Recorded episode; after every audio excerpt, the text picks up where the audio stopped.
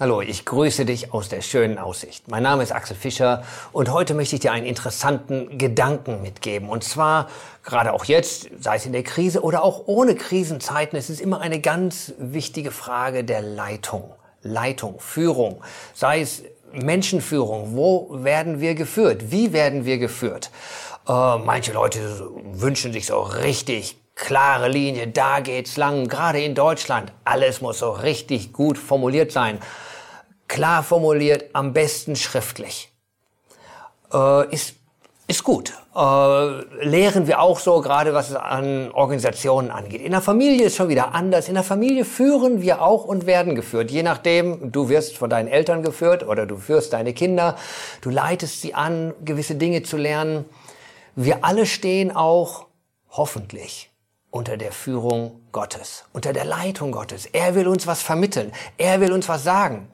Und wie funktioniert das? Ja, er gibt uns auch sein Wort. Wir haben etwas Schriftliches. Aber ich habe einen ganz interessanten Gedanken gefunden, den ich euch heute mitteilen werde. Ich will euch mit meinen Augen leiten.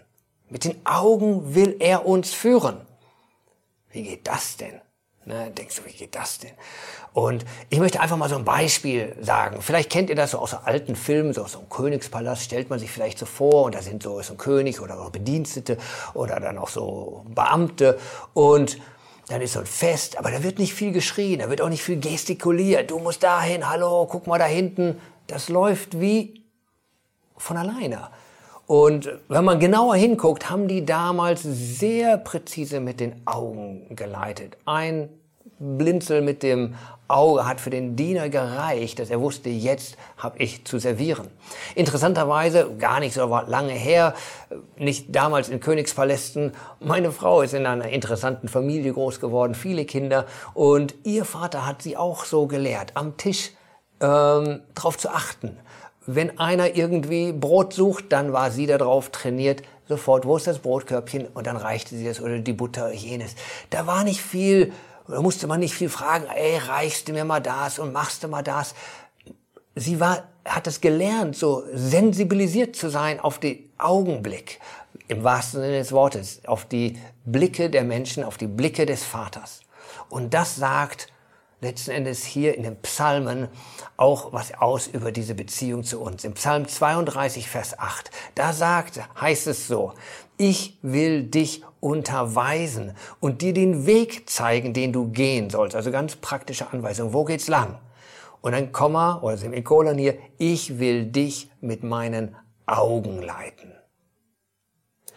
Gott will uns mit seinen Augen leiten. Wie geht das denn? Manchmal denken wir, Gott, sprich lauter, sprich zu mir, Herr, ich höre dich nicht. Und wir erwarten fast, dass er vom Himmel schreit. Aber das tut er nicht. Er will uns mit seinen Augen leiten. Was musst du dafür tun, dass das so funktioniert? Und ganz einfach. Aufmerksamer Blickkontakt. Bist du mit deinen Augen in Augenkontakt mit ihm? Bist du an ihm?